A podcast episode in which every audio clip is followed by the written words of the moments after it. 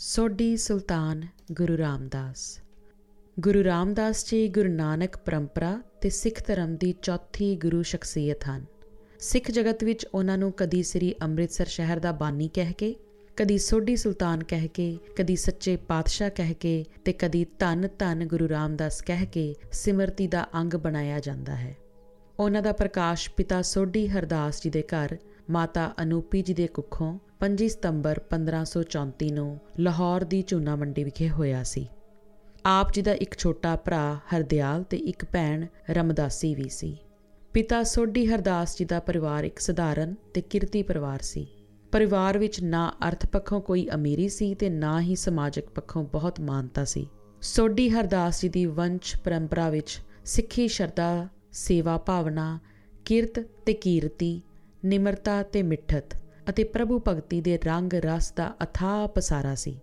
ਗੁਰੂ ਰਾਮਦਾਸ ਜੀ ਜਿਨ੍ਹਾਂ ਨੂੰ ਘਰ ਪਰਿਵਾਰ ਵਿੱਚ ਪਹਿਲਾ ਬੱਚਾ ਹੋਣ ਕਰਕੇ ਭਾਈ ਜੇਠਾ ਨਾਮ ਨਾਲ ਹੀ ਬੁਲਾਇਆ ਜਾਂਦਾ ਸੀ। ਹਾਲਾਂਕਿ 7 ਸਾਲ ਦੇ ਹੀ ਸਨ ਕਿ ਪਹਿਲਾ ਮਾਤਾ ਅਨੂਪੀ ਜੀ ਤੇ ਫਿਰ ਪਿਤਾ ਸੋਢੀ ਹਰਦਾਸ ਜੀ ਵਾਰੋ-ਵਾਰ ਪ੍ਰਭੂ ਹੁਕਮ ਵਿੱਚ ਚਲਾਣਾ ਕਰ ਗਏ। ਗੁਰੂ ਰਾਮਦਾਸ ਜੀ ਦੀ ਸਮਾਜਿਕ ਤੇ ਆਰਥਿਕ ਸਥਿਤੀ ਇਸ ਉਮਰ ਵਿੱਚ ਇੱਕ ਯਤੀਮ ਤੇ ਲਵਾਰਸ ਵਰਗੀ ਹੀ ਸੀ। ਛੋਟੇ ਭਰਾ ਹਰਦਿਆਲ ਤੇ ਭੈਣ ਰਮਦਾਸੀ ਦੀ ਪਾਲਣ ਪੋਸ਼ਣ ਦੀ ਜ਼ਿੰਮੇਵਾਰੀ ਦਾ ਬੋਝ ਵੀ ਭਾਈ ਜੇਠਾ ਜੀ ਸਿਰ ਸੀ। ਗੁਰੂ ਰਾਮਦਾਸ ਜੀ ਜਦੋਂ ਆਪਣੀ ਬਾਣੀ ਵਿੱਚ ਹਮ ਰੁਲਤੇ ਫਿਰਤੇ, ਕੋਈ ਬਾਤ ਨਾ ਪੁੱਛਤਾ ਦਾ ਸੰਕੇਤ ਕਰਦੇ ਹਨ, ਤਾਂ ਇਸ ਵਿੱਚ ਜੀਵਨ ਦੀ ਉਸ ਯਤੀਮ ਤੇ ਲਵਾਰਸ ਸਥਿਤੀ ਦਾ ਸੱਚ ਹੀ ਉਜਾਗਰ ਹੋਇਆ ਹੈ। ਪਰ ਕਮਾਲ ਦੀ ਸ਼ਖਸੀਅਤ ਸੀ ਭਾਈ ਜੇਠਾ ਜੀ ਦੀ, ਜਿਨ੍ਹਾਂ ਨੇ ਨਾ ਸਮਾਜਿਕ ਪੁਸ਼ ਦੀ ਪਰਵਾਹ ਕੀਤੀ ਅਤੇ ਨਾ ਹੀ ਕਿਸੇ ਜ਼ਹਿਰ ਕਹਿਰ ਦੀ।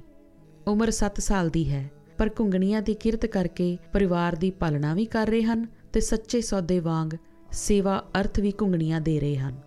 ਜਦੋਂ ਨਾਨਕੇ ਪਰਿਵਾਰ ਨੂੰ ਭਾਈ ਜੇਠਾ ਜੀ ਦੇ ਕਾਰ ਵਿਹਾਰ ਦਾ ਪਤਾ ਲੱਗਾ ਤਾਂ ਉਹਨਾਂ ਨੇ ਪਾਲਣਾ ਪੁੱਛਣਾ ਵਾਸਤੇ ਭਾਈ ਜੇਠਾ ਜੀ, ਹਰਦਿਆਲ ਤੇ ਰਮਦਾਸੀ ਨੂੰ ਪਿੰਡ ਬਾਸਰ ਕੇ ਲੈ ਆਂਦਾ। ਪਿੰਡ ਬਾਸਰ ਕੇ ਗੁਰੂ ਅਮਰਦਾਸ ਜੀ ਦੀ ਜਨਮ ਭੂਮੀ ਸੀ। ਉਹ ਹਾਲਾਂ ਗੁਰੂ ਸਿੰਘਾਸਨ ਉੱਤੇ ਬਿਰਾਜਮਾਨ ਨਹੀਂ ਸੀ ਹੋਏ, ਪਰ ਸਾਰੇ ਪਿੰਡ ਵਿੱਚ ਪਰਬਤ ਮੇਰਾ ਨੂੰ ਸ਼ਖਸੀਅਤ ਦੀ ਗੁਣ ਸਾਂਝ, ਨਿਮਰਤਾ ਤੇ ਨਿਗ ਦਾ ਪ੍ਰਭਾਵ ਸੀ। ਇੱਥੇ ਬਾਸਰ ਕੇ ਪਿੰਡ ਵਿੱਚ ਹੀ ਸਿੱਖ ਸਿੱਖ ਦੇ ਤੌਰ ਤੇ ਸੇਵਾ ਭਾਵਨਾ ਦੇ ਰੂਪ ਵਿੱਚ ਗੁਰੂ ਅਮਰਦਾਸ ਜੀ ਤੇ ਭਾਈ ਜੇਠਾ ਜੀ ਦੀ ਪਹਿਲੀ ਮੁਲਾਕਾਤ ਹੋਈ ਹੈ। ਅੰਤਰ ਆਤਮਕ ਤੌਰ ਤੇ ਇਹ ਮੁਲਾਕਾਤ ਐਸੀ ਸੀ ਕਿ ਭਾਈ ਜੇਠਾ ਜੀ ਸਦਾ ਲਈ ਗੁਰੂ ਅਮਰਦਾਸ ਜੀ ਲਈ ਸਮਰਪਿਤ ਹੋ ਗਏ। ਗੁਰੂ ਅਮਰਦਾਸ ਜੀ ਦਾ ਸੇਵਾ ਸਮਰਪਿਤ ਸਿਧਾਂਤ ਜਗਤ ਪ੍ਰਸਿੱਧ ਹੈ। ਤਨ, ਮਨ ਤੇ ਧਨ ਗੁਰੂ ਅੰਗਦ ਦੇਵ ਜੀ ਨੂੰ ਸੌਂਪ ਕੇ ਜਿਵੇਂ ਉਹਨਾਂ ਨੇ 12 ਸਾਲ ਗੁਰੂ ਹੁਕਮ ਮੰਨਿਆ ਉਸ ਦਾ ਫਲ ਹੀ ਸੀ ਕਿ ਗੁਰੂ ਅਮਰਦਾਸ ਜੀ ਬਾਸਰ ਕੇ ਪਿੰਡ ਛੱਡ ਕੇ ਪੂਰੇ ਪਰਿਵਾਰ ਸਮੇਤ ਗੋਇੰਦਵਾਲ ਦੀ ਸਿਰਜਣਾ ਲਈ ਗੋਇੰਦਵਾਲ ਆ ਵਸੇ। ਭਾਈ ਜੇਠਾ ਜੀ ਵੀ ਗੁਰੂ ਮੋਹ, ਸੰਗਤੀ ਸਾਂਝ ਤੇ ਸੇਵਾ ਭਾਵਨਾ ਸਦਕਾ ਬਾਸਰ ਕੇ ਛੱਡ ਗੋਇੰਦਵਾਲ ਆ ਗਏ। ਗੋਇੰਦਵਾਲ ਆ ਕੇ ਵੀ ਭਾਈ ਜੇਠਾ ਜੀ ਨੇ ਘੁੰਗਣੀਆਂ ਵੇਚਣ ਦੀ ਕਿਰਤ ਜਾਰੀ ਰੱਖੀ ਤੇ ਗੁਰੂ ਦਰਬਾਰ ਦੀ ਸਿਰਜਣਾ ਤੇ ਸੇਵਾ ਸੰਭਾਲ ਦੀ ਹਾਜ਼ਰੀ ਵੀ ਨਿਰੰਤਰ ਰੱਖੀ। 29 ਮਾਰਚ 1552 ਈਸਵੀ ਨੂੰ ਗੁਰੂ ਅੰਗਦ ਦੇਵ ਜੀ ਨੇ ਆਪਣੀ ਗੁਰੂ ਜੋਤ, ਗੁਰੂ ਅਮਰਦਾਸ ਜੀ ਦੇ ਹਿਰਦੇ ਵਿੱਚ ਟਿਕਾ ਕੇ ਗੁਰੂ ਅਮਰਦਾਸ ਜੀ ਨੂੰ ਤੀਜੇ ਗੁਰੂ ਦੇ ਰੂਪ ਵਿੱਚ ਛਤਰ ਸਿੰਘਾਸਨ ਉੱਤੇ ਬਿਠਾ ਦਿੱਤਾ। ਗੁਰੂ ਅਮਰਦਾਸ ਜੀ ਤੇ ਭਾਈ ਜੇਠਾ ਜੀ ਵਿਚਕਾਰ ਦਵੈਤ ਦੁਬਿਧਾ ਤਾਂ ਪਹਿਲਾਂ ਹੀ ਮੁੱਕ ਗਈ ਸੀ। ਦੋਵੇਂ ਭਾਉ ਭਗਤੀ ਵਿੱਚ ਸਿੱਖੀ ਸੇਵਾ ਤੇ ਗੋਇੰਦਵਾਲ ਸਿਰਜਣਾ ਲਈ ਸਮਰਪਿਤ ਸਨ। ਦਸੰਬਰ 1552 ਈਸਵੀ ਵਿੱਚ ਜਦੋਂ ਗੁਰੂ ਅਮਰਦਾਸ ਜੀ ਨੇ ਆਪਣੀ ਵੱਡੀ ਸੁਪੁੱਤਰੀ ਬੀਬੀ ਭਾਨੀ ਵਾਸਤੇ ਭਾਈ ਜੇਠਾ ਜੀ ਨੂੰ ਵਰ ਵਰਦਾਨ ਦੇ ਰੂਪ ਵਿੱਚ ਸਵੀਕਾਰ ਕਰ ਲਿਆ, ਤਾਂ ਭਾਈ ਜੇਠਾ ਜੀ ਗੁਰੂ ਦਰਬਾਰ ਲਈ ਅੰਦਰੋਂ ਬਾਹਰੋਂ ਭੇਟ ਹੋ ਗਏ। ਹੁਕਮ ਮੰਨੇ ਦੀ ਬਿਰਤੀ ਅਨੁਸਾਰ ਭਾਈ ਜੇਠਾ ਜੀ ਨੇ ਲਗਾਤਾਰ 22 ਸਾਲ ਗੁਰੂ ਦਰਬਾਰ ਦੀ ਸੇਵਾ ਸੰਭਾਲ ਤੇ ਗੋਇੰਦਵਾਲ ਦੀ ਸਿਰਜਣਾ ਲਈ ਆਪਾ ਵਾਰੀ ਰੱਖਿਆ। ਸਤੰਬਰ 1574 ਈਸਵੀ ਨੂੰ ਗੁਰੂ ਅਮਰਦਾਸ ਜੀ ਨੇ ਸਿੱਖਾਂ ਪੁੱਤਰਾਂ ਨੂੰ ਕੋਖ ਕੇ ਆਪਣੀ ਥਾਂ ਗੁਰੂ ਜੋਤ ਦਾ ਅਧਿਕਾਰੀ ਭਾਈ ਜੇਠਾ ਜੀ ਨੂੰ ਬਣਾ ਦਿੱਤਾ। ਭਾਈ ਜੇਠਾ ਜੀ ਗੁਰੂ ਰਾਮਦਾਸ ਜੀ ਦੇ ਨਾਮ ਨਾਲ ਪ੍ਰਸਿੱਧ ਹੋਏ। ਪਹਿਲਾਂ ਸਾਰੀ ਸਿੱਖ ਸੰਗਤ ਨੂੰ ਗੁਰੂ ਰਾਮਦਾਸ ਜੀ ਦੇ ਪੈਰੀ ਪਵਾ ਕੇ ਫਿਰ ਆਪ ਮੱਥਾ ਟੇਕ ਕੇ ਗੁਰੂ ਸਵੀਕਾਰ ਕੀਤਾ। ਤਾਂ ਸਮਕਾਲੀ ਭਾਈ ਗੁਰਦਾਸ ਪੱਟਾਂ ਤੇ ਰਬਾਬੀਆਂ ਨੇ ਬੜੇ ਖੂਬਸੂਰਤ ਅਨੁਭਵ ਪ੍ਰਗਟਾਏ।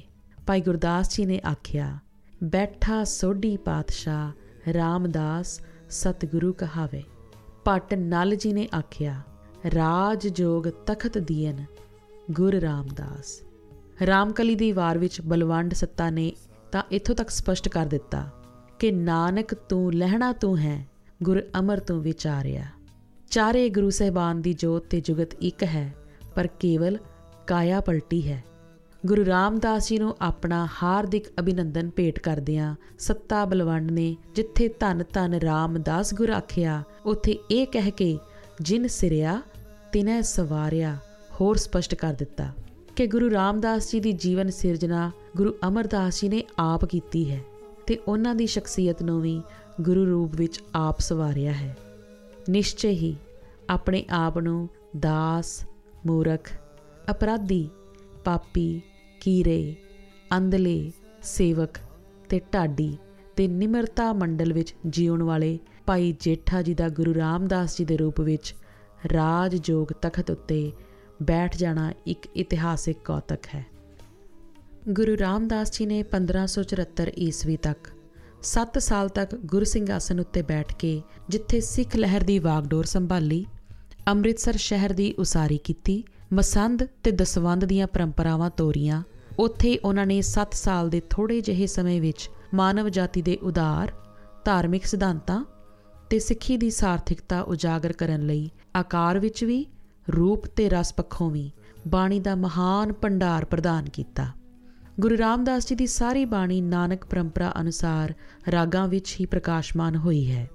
ਸ੍ਰੀ ਗੁਰੂ ਗ੍ਰੰਥ ਸਾਹਿਬ ਜੀ ਦੀ ਸਾਰੀ ਬਾਣੀ 31 ਰਾਗਾਂ ਵਿੱਚ ਦਰਜ ਹੈ। ਪਰ ਗੁਰੂ ਰਾਮਦਾਸ ਜੀ ਦੀ ਸੰਗੀਤਕ ਸੂਝ ਦੀ ਮਾਨਤਾ ਤੇ ਵਿਲੱਖਣਤਾ ਇਹ ਹੈ ਕਿ ਕੇਵਲ ਉਹਨਾਂ ਦੀ ਹੀ ਗੁਰੂ ਪ੍ਰਤਿਭਾ ਹੈ ਜਿਸ ਨੇ ਜੈ ਜੈਵੰਤੀ ਰਾਗ ਨੂੰ ਛੱਡ ਕੇ ਬਾਕੀ ਦੇ ਸਾਰੇ 30 ਰਾਗਾਂ ਵਿੱਚ ਬਾਣੀ ਰਚੀ ਹੈ।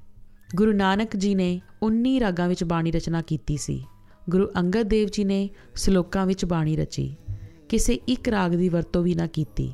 ਗੁਰੂ ਅਮਰਦਾਸ ਜੀ ਨੇ 19 ਰਾਗਾਂ ਵਿੱਚੋਂ 17 ਰਾਗਾਂ ਦੀ ਬਾਣੀ ਰਚਨਾ ਲਈ ਵਰਤੋਂ ਕੀਤੀ ਸੀ। ਪਰ ਗੁਰੂ ਰਾਮਦਾਸ ਜੀ ਪਹਿਲੀ ਗੁਰੂ ਪ੍ਰਤਿਭਾ ਹਨ, ਜਿਨ੍ਹਾਂ ਨੇ ਗੁਰੂ ਨਾਨਕ ਦੇਵ ਜੀ ਦੇ 19 ਰਾਗਾਂ ਦੀ ਵਰਤੋਂ ਵੀ ਕੀਤੀ ਹੈ ਤੇ 11 ਹੋਰ ਨਵੇਂ ਰਾਗਾਂ ਵਿੱਚ ਬਾਣੀ ਰਚ ਕੇ ਸੰਗੀਤਕ ਤੇ ਬਾਣੀ ਖੇਤਰ ਵਿੱਚ ਇੱਕ ਅਦੁੱਤੀ ਯੋਗਦਾਨ ਵੀ ਪਾਇਆ ਹੈ। ਕਵਿਤਾ ਤੇ ਰਾਗਾਂ ਦੇ ਪਵਿੱਤਰ ਸੰਬੰਧਾਂ ਨੂੰ ਜਿਸ ਕੋਮਲਤਾ, ਰਸਿਕਤਾ ਤੇ ਸੂਝ ਨਾਲ ਗੁਰੂ ਰਾਮਦਾਸ ਜੀ ਨੇ ਜੋੜਿਆ ਹੈ, ਉਸ ਤੋਂ ਸਹਜੇ ਹੀ ਸਪਸ਼ਟ ਹੁੰਦਾ ਹੈ ਕਿ ਗੁਰੂ ਰਾਮਦਾਸ ਜੀ ਦੀ ਬਾਣੀ ਅਧਿਆਤਮਕ ਸਾਹਿਤ ਦੀ ਇੱਕ ਵੱਡੀ ਪ੍ਰਾਪਤੀ ਹੈ। ਗੁਰੂ ਰਾਮਦਾਸ ਜੀ ਨੇ ਆਪਣੀ ਬਾਣੀ ਦਾ ਬਹੁਤ ਹਿੱਸਾ ਲੋਕ ਰੂਪਾਂ ਰਾਹੀਂ ਮੂਰਤੀਮਾਨ ਕੀਤਾ ਹੈ। ਸ੍ਰੀ ਗੁਰੂ ਗ੍ਰੰਥ ਸਾਹਿਬ ਜੀ ਵਿੱਚ ਜਿੰਨੇ ਵੀ ਕਾਵ ਰੂਪ ਵਰਤੇ ਗਏ ਹਨ, ਗੁਰੂ ਰਾਮਦਾਸ ਜੀ ਨੇ ਲਗਭਗ ਉਹਨਾਂ ਸਾਰੇ ਕਾਵ ਰੂਪਾਂ ਵਿੱਚ ਬਾਣੀ ਰਚੀ ਹੈ। ਆਪ ਜੀ ਨੇ 246 ਪਦੇ ਰਚੇ, ਜਿਨ੍ਹਾਂ ਵਿੱਚ ਦੁਪਦੇ, ਚੌਪਦੇ ਤੇ ਪੰਜ ਪਦੇ ਵਿਸ਼ੇਸ਼ ਹਨ। ਆਪ ਨੇ 31 ਅਸ਼ਟਪਦੀਆਂ ਲਿਖੀਆਂ। ਲੋਕ ਕਾਵ ਰੂਪਾਂ ਵਿੱਚ ਆਪ ਨੇ ਪਹਿਰੇ, ਵਣਜਾਰਾ, ਕਰਹਲੇ ਤੇ ਘੋੜੀਆਂ ਦੇ ਕਾਵ ਰੂਪ ਅਪਣਾਏ ਹਨ। ਸ਼ੰਤ ਵੀ ਇੱਕ ਲੋਕ ਕਾਵ ਰੂਪ ਹੈ। ਗੁਰੂ ਰਾਮਦਾਸ ਜੀ ਨੇ 32 ਸ਼ੰਤ ਲਿਖੇ। ਸ਼ਲੋਕ ਵੀ ਬੜਾ ਪੁਰਾਣਾ ਭਾਰਤੀ ਕਾਵ ਰੂਪ ਹੈ। ਇਸ ਵਿੱਚ ਵੀ ਆਪ ਜੀ ਨੇ 138 ਸ਼ਲੋਕ ਰਚੇ ਹਨ। ਸ੍ਰੀ ਗੁਰੂ ਗ੍ਰੰਥ ਸਾਹਿਬ ਜੀ ਦਾ ਇੱਕ ਪ੍ਰਸਿੱਧ ਕਾਵ ਰੂਪ ਵਾਰ ਹੈ। ਗੁਰੂ ਰਾਮਦਾਸ ਜੀ ਨੇ 8 ਵਾਰਾਂ ਵੀ ਲਿਖੀਆਂ ਹਨ, ਜਿਨ੍ਹਾਂ ਵਿੱਚ 183 ਪੌੜੀਆਂ ਹਨ। ਗੁਰੂ ਰਾਮਦਾਸ ਜੀ ਦੀ ਬਾਣੀ ਦਾ ਵਿਆਪਕ ਵਿਸ਼ਾ ਭਾਵੇਂ ਪ੍ਰਭੂ ਲਈ ਵੈਰਾਗ ਤੇ ਤੜਪ ਹੀ ਹੈ, ਪਰ ਪ੍ਰਭੂ ਮਿਲਾਪ ਵਿੱਚ ਸਹਾਇਕ, ਧਾਰਮਿਕ, ਸਮਾਜਿਕ ਤੇ ਸਦਾਚਾਰਕ ਸਾਧਨਾ ਦੇ ਸੰਕਲਪਾਂ, ਸਰੂਪਾਂ ਤੇ ਆਦਰਸ਼ਾਂ ਨੂੰ ਨਿਖੇੜਨ ਉੱਤੇ ਉਹਨਾਂ ਨੇ ਬੜਾ ਬਲ ਦਿੱਤਾ ਹੈ। ਗੁਰੂ ਧਿਆਨ, ਨਾਮ ਸਿਮਰਨ, ਸਾਧ ਸੰਗ, ਸੰਤ ਸੇਵਾ, ਕੀਰਤੀ ਤੇ ਕੀਰਤਨ, ਪਾਠ ਵਿਚਾਰ ਪੁੰਨਦਾਨ ਅੰਮ੍ਰਿਤ ਵੇਲੇ ਦਾ ਜਾਗਣਾ, ਸੋਚ, ਇਸ਼ਨਾਨ ਸਦਾਚਾਰਕ ਕਰਮ ਤੇ ਵਤੀਰਾ, ਇਹ ਸਭ ਪ੍ਰਭੂ ਮਿਲਾਪ ਵਿੱਚ ਸਹਾਇਕ ਸਾਧਨ ਹਨ। ਪ੍ਰਭੂ ਲਈ ਵਿਰਾਗ ਤੇ ਤੜਪ ਦਾ ਇੱਕ ਰੰਗ ਦੇਖੋ, ਕਿੰਨਾ ਖੂਬਸੂਰਤ ਹੈ। ਹਰ ਅੰਮ੍ਰਿਤ ਭਿੰਨੇ ਲੋਇਣਾ, ਮਨ ਪ੍ਰੇਮ ਰਤਨਾ RAM ਰਾਜੇ। ਮਨ RAM ਕਸਵੱਟੀ ਲਾਇਆ, ਕੰਚਨ ਸੋਵਿੰਨਾ ਪ੍ਰਭੂ ਅਭਿਨੰਦਨ ਦੀ ਇੱਕ ਮਿਸਾਲ ਦੇਖੋ। ਗੁਰੂ ਪਾਤਸ਼ਾਹ ਆਖਦੇ ਹਨ ਜਿਸ ਨੂੰ ਸਾਹਿਬ ਵੱਡਾ ਕਰੇ ਸੋਈ ਵੱਡ ਜਾਣੀ, ਜਿਸ ਸਾਹਿਬ ਭਾਵੈ ਤਿਸ ਬਖਸ਼ ਲਏ ਸੋ ਸਾਹਿਬ ਮਨ ਪਾਣੀ ਜੇ ਕੋ ਉਸ ਦੀ ਰੀਸ ਕਰੈ, ਸੋ ਮੂੜ ਅਜਾਣੀ। ਸਤਿਗੁਰ ਦੀ ਵਡਿਆਈ ਦਾ ਇੱਕ ਪ੍ਰਮਾਣ ਦੇਖੋ, ਵਿਸ਼ਵਾਸ ਕਿੰਨਾ ਦ੍ਰਿੜ ਹੈ। ਜੇ ਸਤਿਗੁਰ ਫਿਟ ਕੇ ਸੇ ਸਭ ਜਗਤ ਫਿਟ ਕੇ ਨਿਤ ਭੁੰਬਲ ਭੂਸੇ ਖਾਹੀ। ਸਤ ਸੰਗਤ ਨੂੰ ਦ੍ਰਿੜਤਾ ਦਾ ਸਰੋਤ ਆਖਦੇ ਹਨ। ਸਤ ਸੰਗਤ ਮਿਲੇ ਤਾਂ ਦ੍ਰਿੜਤਾ ਆਵੇ, ਹਰ RAM ਨਾਮ ਨਿਸਤਾਰੇ।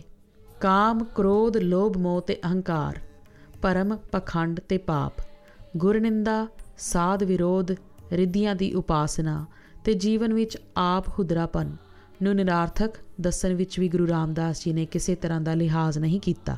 ਕੋਈ ਨਿੰਦਾ ਕਰੇ ਪੂਰੇ ਸਤਗੁਰ ਕੀ, ਤਿਸ ਨੂੰ ਫਿਟ ਫਿਟ ਕਹੈ ਸਭ ਸੰਸਾਰ। ਕੋਈ ਨਿੰਦਕ ਵਡਿਆਈਆਂ ਦੇਖ ਨਾ ਸਕੈ, ਸੋ ਕਰਤੈ ਆਪ ਬਚਾਇਆ ਗੁਰੂ ਰਾਮਦਾਸ ਜੀ ਦੀ ਬਾਣੀ ਵਿੱਚ ਜਾਤੀ, ਤਜਰਬਾ, ਭਾਵਾਂ ਦੀ ਤੀਬਰਤਾ ਸੁਹਜਵਾਦੀ ਸ਼ਕਤੀ ਤੇ ਅਲੰਕਾਰਾਂ ਦਾ ਭਰਪੂਰ ਪਸਾਰਾ ਹੈ। ਜਿਵੇਂ ਰੁਲਦੇ ਫਿਰਦੇ ਜੀਵਨ ਨੂੰ ਉਹਨਾਂ ਨੇ ਗੁਰਸੰਘਾਸਨ ਦੀ ਪ੍ਰਾਪਤੀ ਤੱਕ ਅਧਿਆਤਮਕ ਸਿਰਜਿਆ, ਇਸੇ ਤਰ੍ਹਾਂ ਉਹਨਾਂ ਦੀ ਸਮੁੱਚੀ ਬਾਣੀ ਵੀ ਮਨੁੱਖ ਨੂੰ ਹਰ ਕਾ ਪਿਆਰਾ ਸਿਰਜਣ ਵਿੱਚ ਪ੍ਰਵਿਰਤੀ ਤੋਂ ਲੈ ਕੇ ਪ੍ਰਭੂ ਪ੍ਰਾਪਤੀ ਤੱਕ ਦਾ ਮਾਰਗ ਦਰਸਾਉਂਦੀ ਹੈ। ਗੁਰੂ ਰਾਮਦਾਸ ਜੀ ਦਾ ਬੜਾ ਦ੍ਰਿੜ ਤੇ ਸਪਸ਼ਟ ਨਿਰਣਾ ਹੈ, ਜੋ ਹਰ ਕਾ ਪਿਆਰਾ, ਸੋ ਸਭਨਾ ਕਾ ਪਿਆਰਾ, ਹੋਰ ਕੀਤੀ ਚੱਖ ਚੱਖ ਆਵੇ ਜਾਵੇ। ਅਰਥਾਤ, ਹਰ ਕਾ ਪਿਆਰਾ ਬਣ ਕੇ ਹੀ ਮਾਨਸ ਜਾਤ ਨਾਲ ਪਿਆਰ ਕੀਤਾ ਜਾ ਸਕਦਾ ਹੈ ਤੇ ਮਾਨਸ ਜਾਤ ਨਾਲ ਪਿਆਰ ਕਰਕੇ ਸਮੁੱਚੀ ਮਨੁੱਖਤਾ ਕੋਲੋਂ ਪਿਆਰ ਲਿਆ ਜਾ ਸਕਦਾ ਹੈ।